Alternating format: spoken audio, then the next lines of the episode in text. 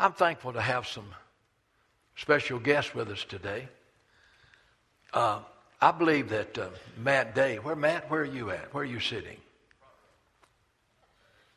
Right there. It's good to be close, but you're not going to get to preach.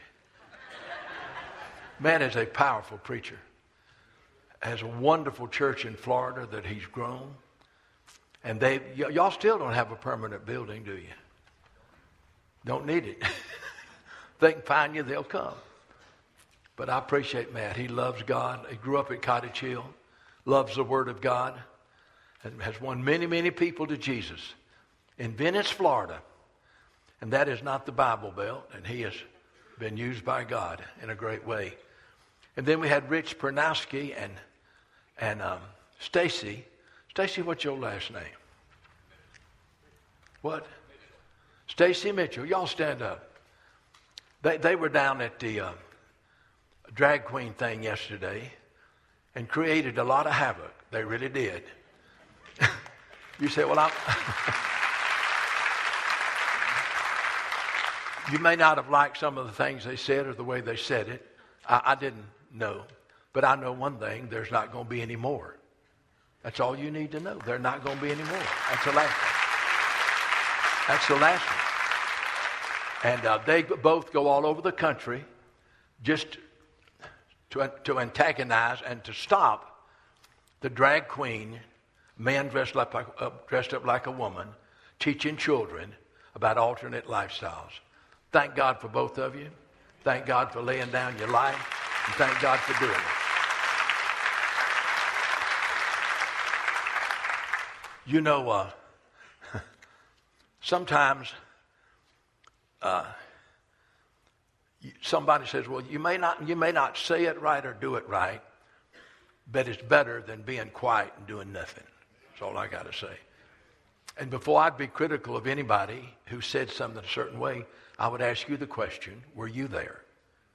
Were you out there demonstrating? Were you out there taking a stand? You see, the church has often wondered why did we ever get Roe versus Wade? And why did we ever get prayer out of schools? Why, how did we ever get same sex marriage? I tell you how. Because the church was a coward. We were silent. We would not speak up and we would not stand. You know, we wanted to be accepted. They never accepted Jesus. They never accepted Paul. He looked for the next jail he would go to everywhere he went. So I thank God for people who will take a stand. And I praise God that that wicked, ungodly thing called the drag queen will not be in a public library in Mobile ever again. They may get a private property.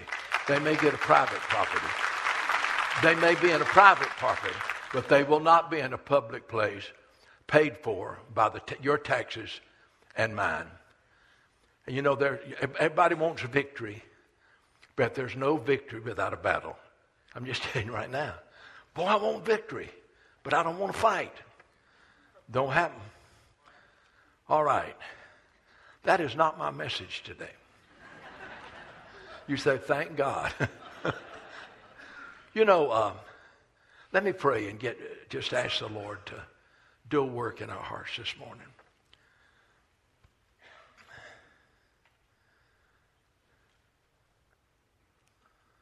The Bible says, Father, overcome evil with good. And that is our passion and our desire. We thank you for the living, powerful Word of God. And we praise you, Lord, that you use it. It's a sword, Lord. It's like a hammer.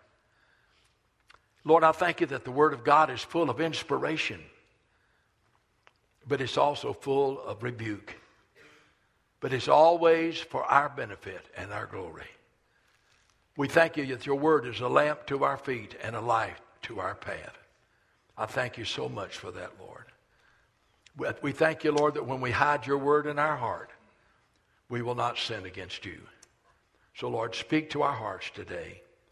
In Jesus' name, amen. You know, it seems like we have a holiday for everything now. You know, and I, I like holidays, especially if you get off from work. But we have holidays. We have Boss's Day. We have Secretary's Day. We have Valentine's Day. We have, um, what else? Oh, we have Fourth of July Day, which I love, and Veterans Day. We, we got all kind of holidays. But uh, my favorite is uh, Thanksgiving. You know, Christmas kind of got clouded with uh, commercialism. You know, we're fixing to have Black Friday next Friday. What's that all about? You go spend all your money and dig a black hole and crawl in it. That's what it is. That's exactly what it is.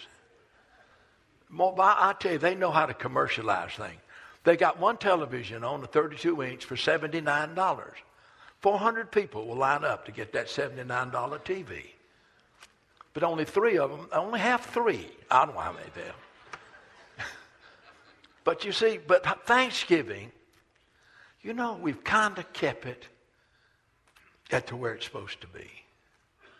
A time where we're thankful to God and express our thanksgiving and praise to the living God who, has, who loves us, who's for us and not against us, who sent his son to die in our place so that we might live and live abundantly.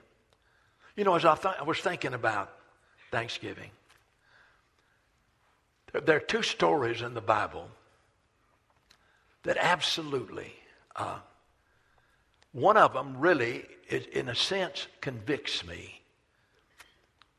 But the other one just is so moving, if you can just put yourself back there in that day, that it will absolutely inspire you. It will cause you to want to have the spirit of the lady that was involved in that situation.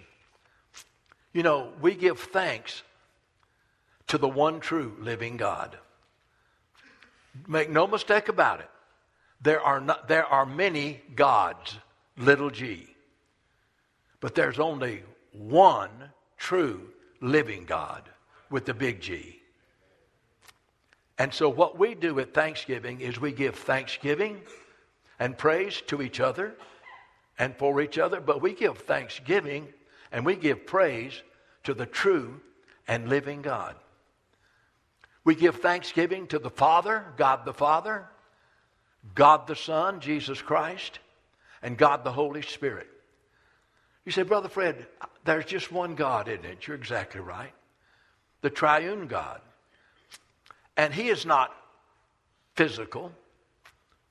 You know, when it says uh, uh, that Jesus did, was not uh, uh, made himself of no reputation, he laid aside his deity. The word there in the Greek is ousia, that the Father, Son, and the Holy Spirit are the same substance. Not the same thing you can see or touch, but they're all deity. And you say, well, really, is a God the Father, God the Son, God the Holy Spirit? Yeah, you know, let me just give you one example. There are many in the Bible. In Matthew chapter 3, verses 13 through 17, I want you to read these words. Then Jesus came from Galilee to John at the Jordan to be baptized by him. So here comes Jesus saying, John, I want you to baptize me. Well, John tried to prevent him. He said, Oh, no. Uh-uh. I need to be baptized by you and, and, and you're coming to me? Oh, John wasn't about to baptize Jesus, but Jesus said, answered and said to him, Permit it now to be so. For thus it is fitting for us to, to fulfill all righteousness. Then he allowed him. Okay. Now, when, when John the Baptist baptized Jesus, look what it says. When he'd been baptized, Jesus came up immediately from the water. He must have been immersed. It didn't say he shook off what they sprinkled on him. Isn't that amazing?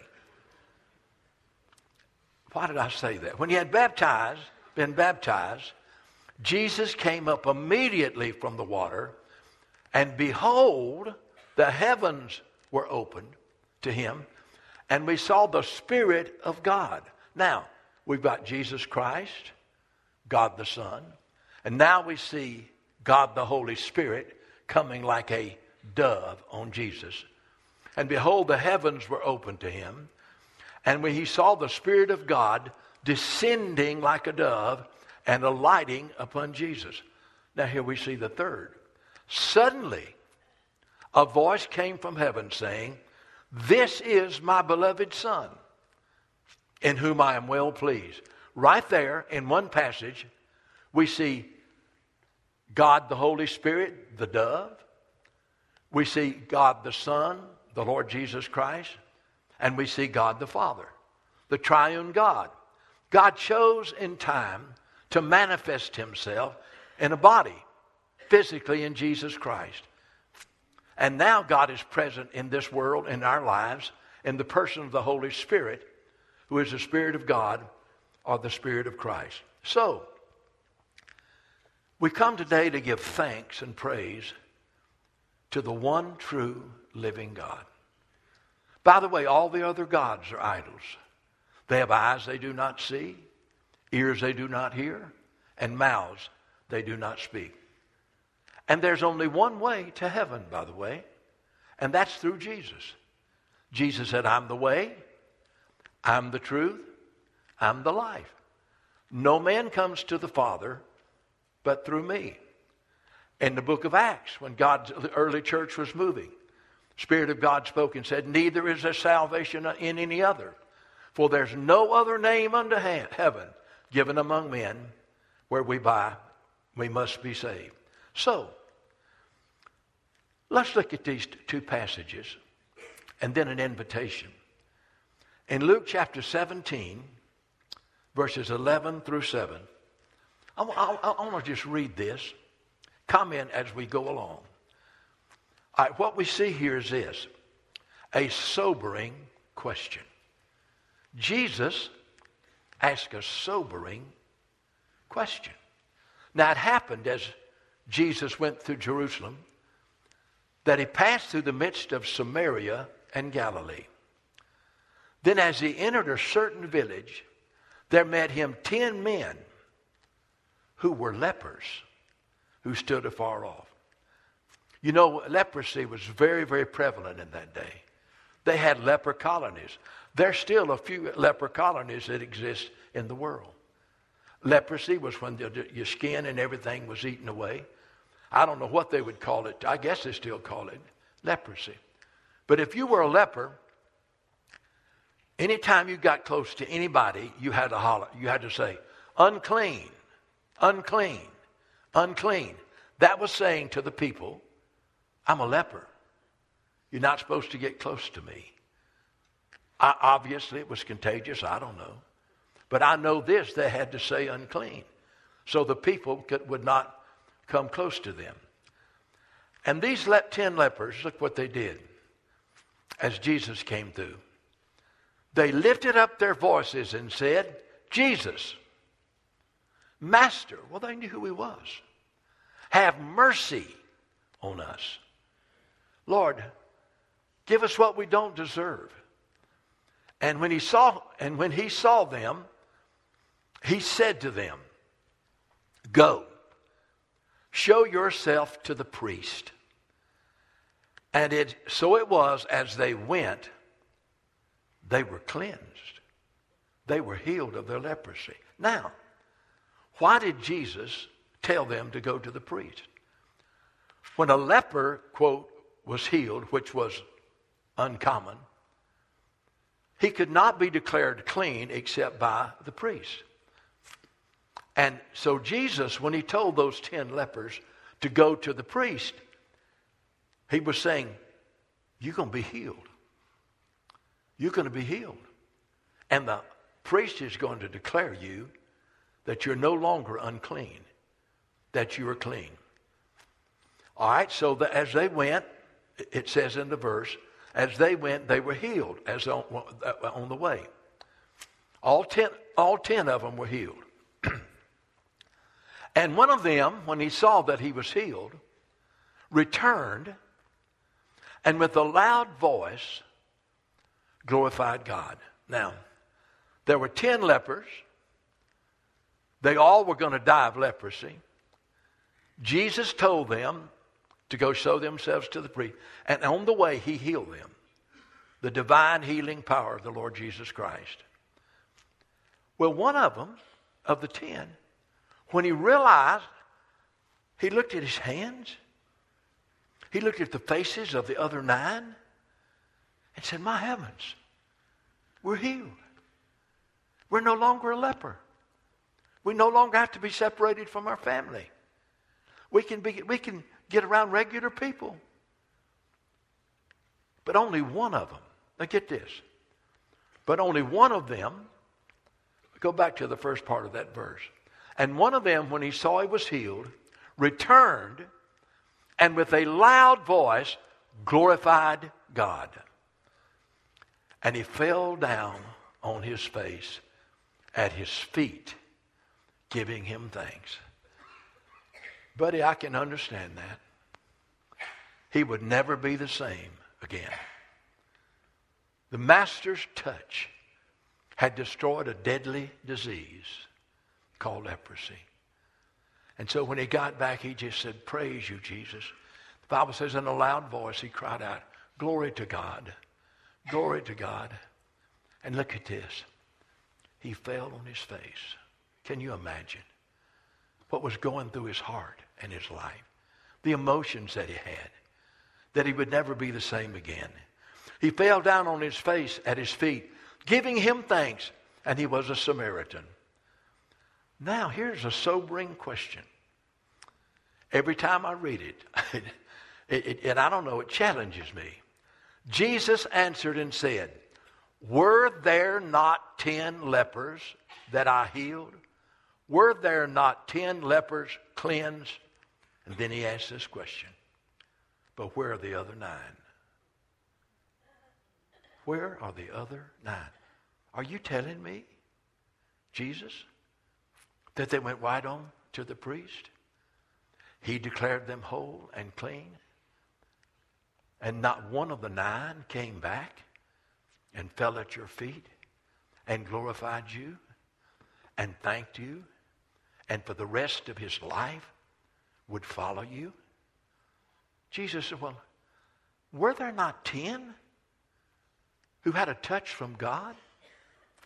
Where are the other nine? Did they not come back to give glory to God? And every time I think about that, you and I had a disease worse than leprosy. Much worse. Leprosy could only kill the body. But we had a disease called sin. And we inherited it from Adam. All have sinned and come short of the glory of God. For by one man's sin entered into the world, and it passed to all men, for all have sinned. All we like sheep have gone astray, but the Lord laid on him the iniquity of us all. There's none righteous, no, not one. But you know, that I perhaps and hope and pray that in your life there was a time when the Holy Spirit of God convicted you and you cried out to God, Lord, I'm unclean. I have a disease worse than leprosy. Sin, leprosy, leprosy can only destroy my body, but sin can destroy my eternal soul. And I'll spend eternity separated from you. You see, but I wonder, I hope we're the one who every time we can breathe and every time we get up for another day, we just say to Jesus, we just glorify God. And we say to Jesus, Thank you for healing me of my sin. Thank you for, for forgiving me of my sin. Thank you now that I have hope. The leper had no hope. He was going to die physically. But thank you that I now have hope. Not only in this life, that you'll see me through it, but I have hope in eternity that I'll spend eternity with you in heaven. I, I, I don't want to be like the nine who forget what God did for them. And you never need to get over the fact, if you're saved, that he washed your sins away with his precious blood. And that he rose from the dead to live his life in you. Now, you talk about thankful. You're talking about falling at his feet and giving glory to God. I love that song. Redeemed, how I love to proclaim it. Redeemed by the blood of the Lamb. It was Christ who purchased us and paid for it. So I want you to answer the question where are the nine? Well, Brother Fred, I'm not one of the nine. I have gone to, I go to Jesus regularly, and I thank, and well, He lives in you, and I thank Him, and I praise Him for what He's done for me and what He's doing for me. And by the way, you know why we come to church on Sunday? You say we come to worship God. You're right. But you know why we come? We come to say, Jesus, I was a leper.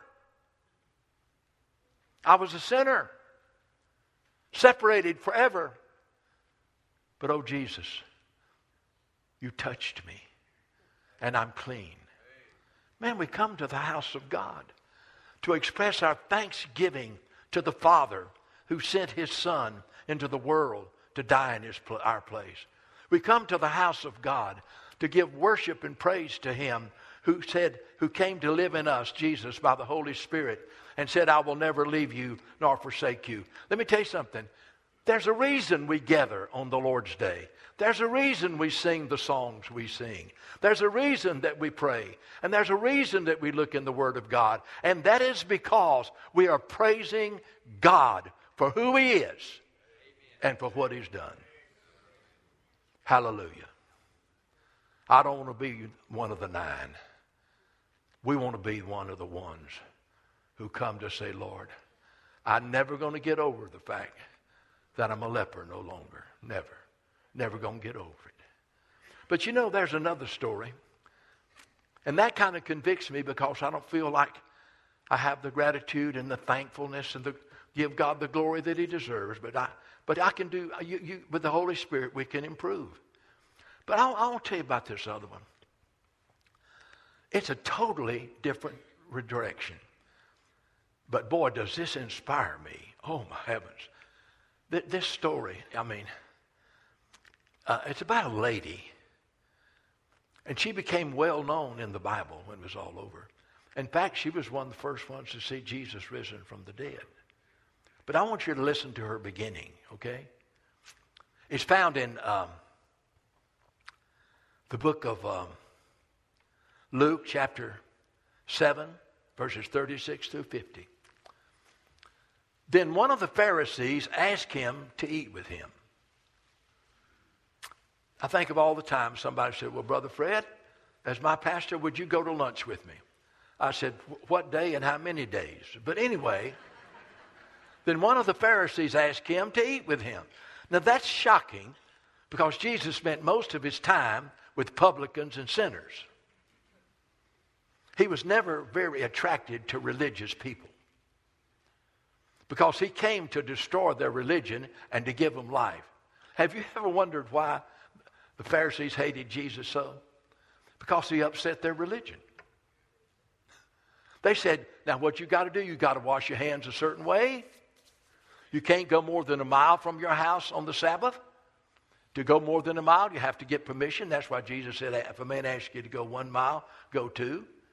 You couldn't eat, eat, couldn't go, eat any corn when you went through the fields on the Sabbath. Listen, now everything that was in the Mosaic law, Genesis, Exodus, Leviticus, Number, I mean, the moral law of God, certainly, it's to be kept and can only be kept by a child of God. But the Pharisees, they had the, the traditions of men, the traditions of men. Jesus said, You can't believe because of the tradition, traditions of men. You take the traditions of men out of a lot of religions in America, and there wouldn't be nothing left. Because they're sure not looking at the Bible. They're sure not uh, following the Word of God. And so uh, I'm surprised that that Pharisee asked Jesus to go. But I'm not surprised that Jesus went because he loved him. He didn't like his religion, but he loved him. See, his religion was through the law. If you do good enough and you keep the law, you'll go to heaven. But you see, they couldn't keep the law, and, and because they had a sinful nature. And so that Jesus loved them. And so the Pharisee asked him to go and eat with him. And he went down to the Pharisee's house and he sat down to eat. Now, this is very, this, boy, some people fixing to get upset right here now. This Pharisee, and behold, a woman in the city who was a sinner.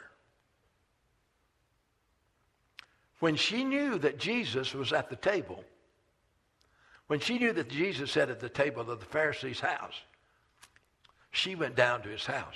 I'm going to tell you something. I don't believe she ever went to the synagogue. She, all she'd get was religion. But she'd heard about Jesus. And she'd heard that Jesus loved sinners. And she had heard about how Jesus, there was a woman caught in the act of adultery. And they were going to, by Moses and the law, they were going to stone her. You remember Jesus wrote down on the ground and and one by one they left. He, and he basically said, Now y'all want me to stone her? You, you want to stone her? Well, let you without sin throw the first rock. That's what he told them. And now if you're without sin, you throw the first stone. And one by one they left. And the only one that was left was Jesus. And J- Jesus said, Woman, where are your accusers? She said, There are none. The only one who could have accused her, and the only one who could have condemned her, Jesus, said, said Neither do I condemn you. Go and sin no more. You see, Jesus wasn't soft on sin, but he was full of mercy and grace because he said to the woman, Neither do I condemn you, but don't you go back to the lifestyle that I just, you just left. Neither do I condemn you. Go and sin no more. So, the sinner, the lady who was a sinner, comes into the Pharisee's house, and she's heard about the mercy and grace of Jesus. And so it says, Behold, a woman in the city who was a sinner, when she knew that Jesus sat at the table in the Pharisee's house, bought an alabaster flask of fragrant oil. Now, the, the, the story is that that uh, was about two years' wages. It was a special, expensive perfume. About two years' wages, really, is what I've heard. You know, I, that's still true today. Have you ever wondered why a little bottle of a perfume uh, is something I can't even think of the name of it? And, and, and, and it costs you about $150 to spray some on your neck. It's still expensive, isn't it? What you need to do is open it and pour it on your head. Just, but that just shows you what, what, what this p- perfume in this alabaster box, how significant it was. And people knew what it was worth. They knew what it was worth. Well, it, it goes on and says, so she came in eh, with the alabaster box and stood at his feet behind him. So Here's Jesus, and so she's behind him and she's at his feet. boy, this is strong. She stood at his feet behind him, weeping. She knew she was a sinner. She knew she needed mercy. She knew she needed help. She was tired of being used. She was tired of being beat up by the world. And she knew what it was to be rejected and to be an outcast, especially by the Pharisees. But she knew that Jesus loved her. And so she stood behind his feet and began to wash his feet with her tears. And she wiped them with the hair of her head. Man, this is strong. She kissed his feet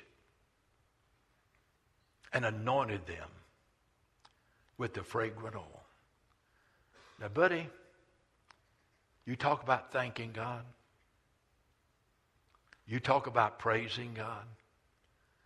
You thinking about having a thankful heart and have a grateful heart because Jesus gave her hope. She saw hope in Jesus.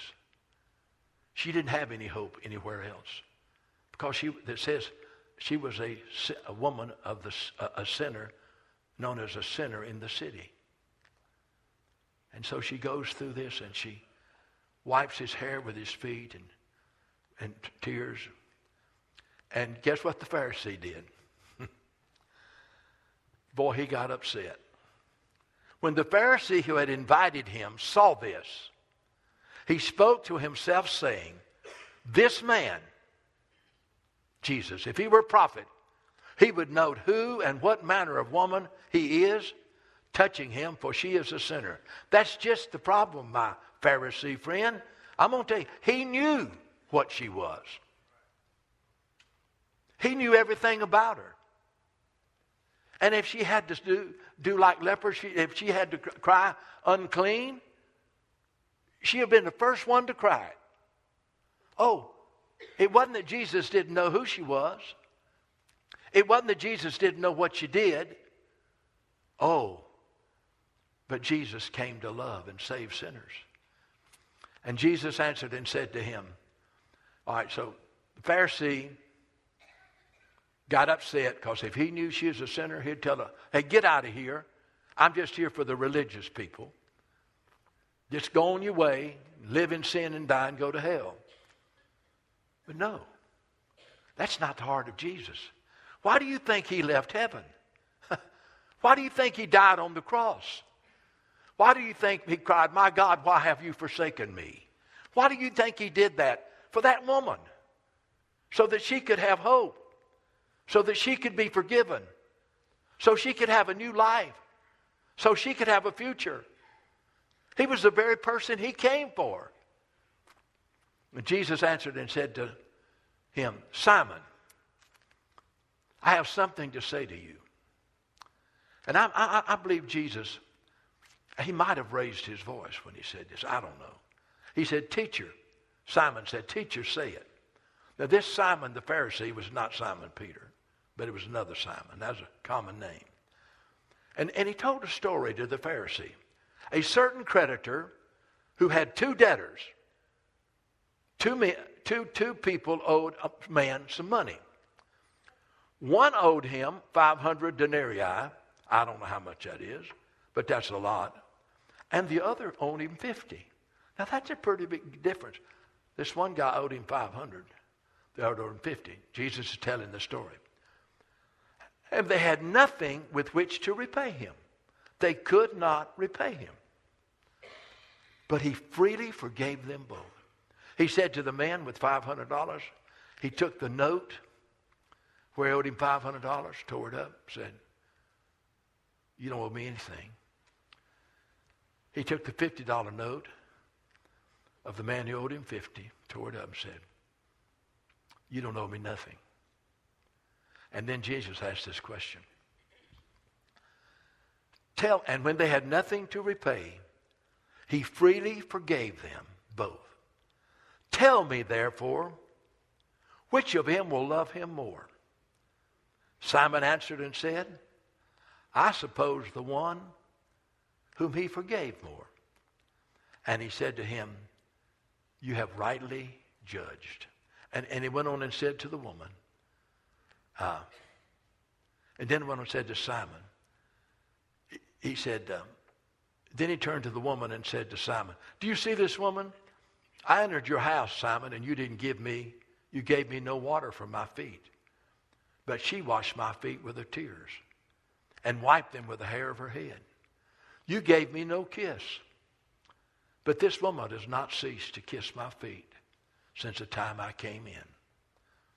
And you did not anoint my head with oil. But this woman has anointed my feet with fragrant oil. Therefore I say to you, you, her sins, which are many, are forgiven. For she loved so much. She loved much. But to whom little is forgiven, the same loves little. Then he said to her, Your sins are forgiven. And the, those who sat at the table began to say to themselves, Who is he that forgives sin? What Jesus was saying there, when a person realizes their sinfulness, and they go to Jesus and humble themselves Do you reckon she humbled herself? She knew what they thought about her. They knew how they felt about her. But she stood behind his feet and began to wash him with her tears, wipe him with her hair, then put poured the perfume on him. They said to the woman, "Go, go uh, to the woman. Your faith has saved you. Go in peace." You know, I, I wonder that that expression of love and thankfulness and praise to Jesus absolutely overwhelms me.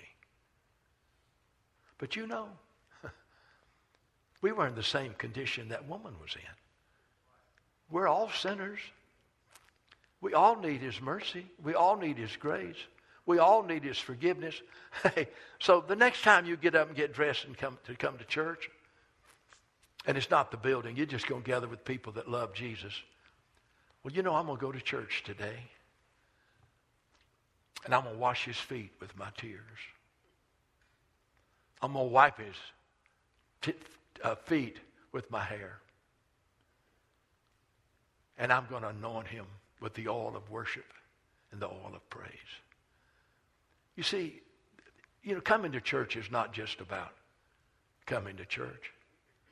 It's just gathering with people who want to wash the feet of Jesus and anoint him with oil and thank him, forever thank him for their forgiveness, that their sins are. And you know what? She left that Pharisee's house, and boy, the burden of her sin had been lifted. And boy, I don't know what she was singing, but I guarantee she was singing now. She had a new song in her heart.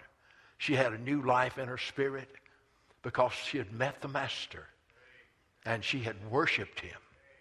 She had worshiped him. She was forgiven. Praise God. Every now and then somebody that's, uh, you know, we're all sinners, but some have been worse sinners than others. I used to say to some people, he's a pagan pagan. Now that's bad. It's one thing to be a pagan, but if you're a pagan pagan, that's real bad. I said, Betty, he was a pagan pagan. But look at him now. He, he falls at the feet of Jesus all the time, spiritually. He can't get over what God's done for him. Let me say something.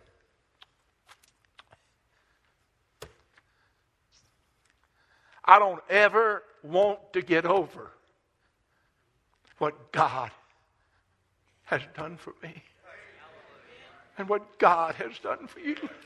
I don't ever want to get over it. I'm telling you. You know, we hear it so much, we get familiar with it. And we just kind of go our way. And there's so many things that are more attractive to us than Jesus. But, buddy, I'll tell you one thing. We all need the spirit of this woman. And we all need, with humility, to be constantly saying,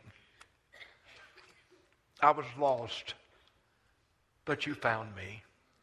One of my favorite passages is over in Matthew uh, 18, 11 through 14. I want you to listen to what it says. The Son of Man has come to seek and to save that which was lost. What do you think if a man has a hundred sheep and one of them has gone astray? Does he not leave the 99 and go to the mountains to seek the one that is straying? And if he should find it, assuredly I say to you, he rejoices more over that one sheep than the 99 that did not go astray. Even so, it is, it is not the will of your Father who is in heaven that one of these little ones should perish. You know, the picture I saw about that that moved me was it was about a picture about the 99 that were in the fold. And it shows Jesus as a shepherd going to seek the one. And in the picture, it was, a, it was a, obviously just a, a young sheep. I don't know. But this author, eh, this artist in the writing, Jesus had the sheep wrapped around his neck and on his shoulders. And he was bringing that sheep back to the fold. Obviously, the sheep could not walk itself. Maybe it had been hurt or what something. But here he went to the nine, to the one, and he picked the sheep up and put him on his shoulders and brought him back. And the Holy Spirit said, You're the one. You're the one that he went after. You're the one that he put on his shoulders. You're the one that he brought back. Now, don't you ever forget that. If you're saved, if you're a child of God, if you know that this moment you died, you'd go to be with Jesus, you really know that you belong to him. You have a life of righteousness, not a perfect life, but a life of righteousness.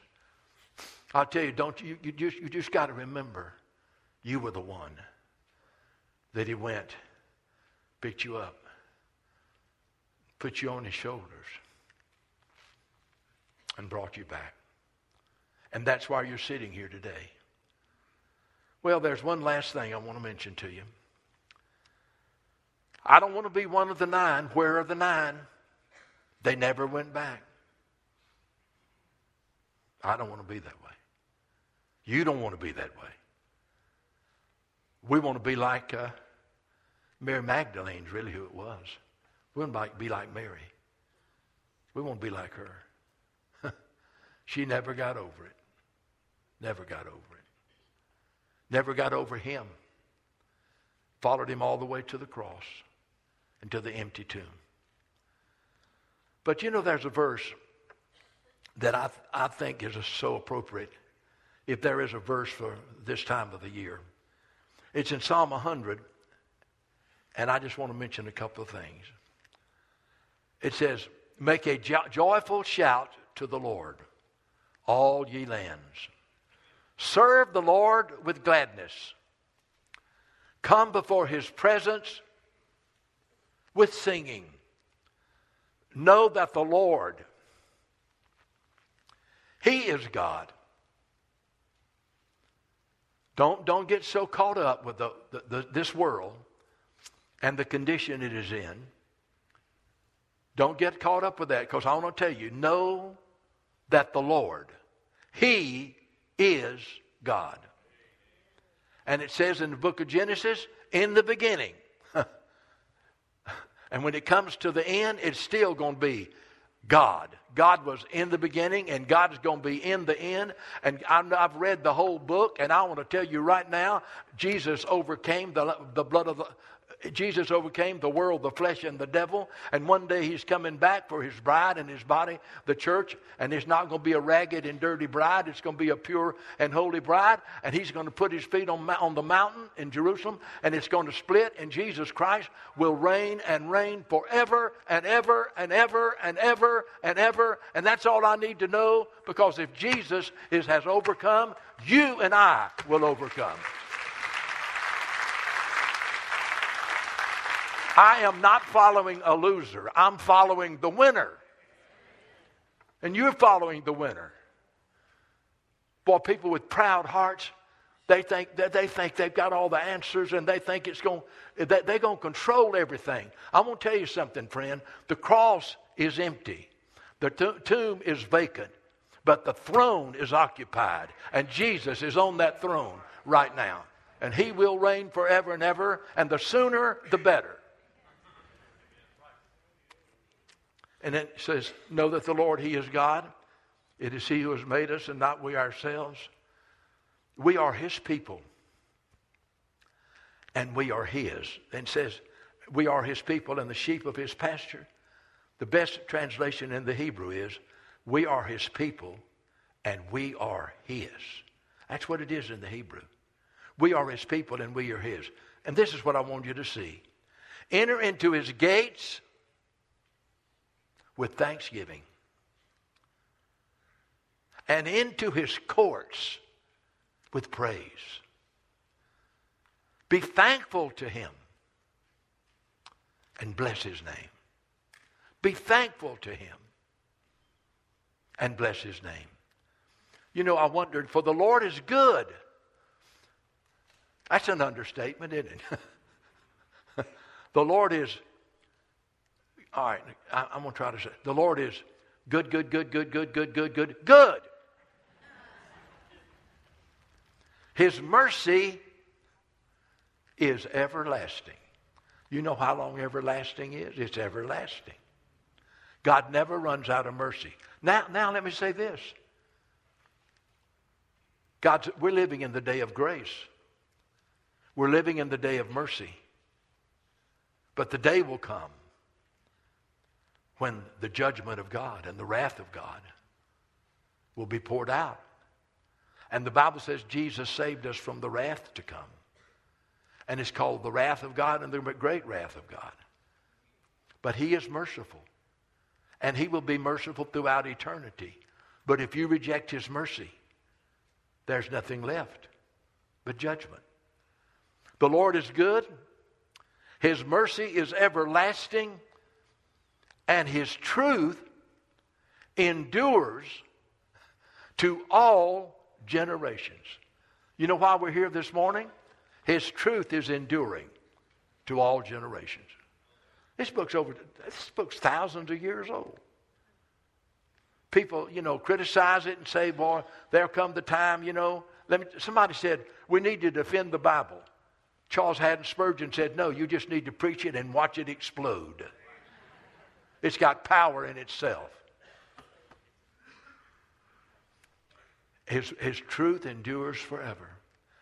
Jesus said, You shall know the truth, and the truth shall set him free. So you enter his gates with thanksgiving. Just thank him for all he's done for you. I, would like to have about an hour just to name all that he's done for you. Enter into his gates with thanksgiving for all that he's done, not just your material blessings, but all your spiritual blessings. Just thank him. And then you go on out of his, uh, when you realize how thankful you are and what he's done for you, then you move, you enter his gates with thanksgiving, and then you go on into the courts, and what you do is you praise him for who he is. You praise him for who he is. The one true living God, Father, Son, and Holy Spirit. He is love. He doesn't have love, he is love. He is mercy, merciful. He doesn't have mercy. He is mercy. He is grace. He's the grace of God. Where sin abounded, grace did much more abound. He's grace. He doesn't have grace. He is grace. God is love. God is mercy. God is grace. God is holy. And that's why he calls us to live above the level of this world and to live holy lives. We're in the world, but we're not of the world.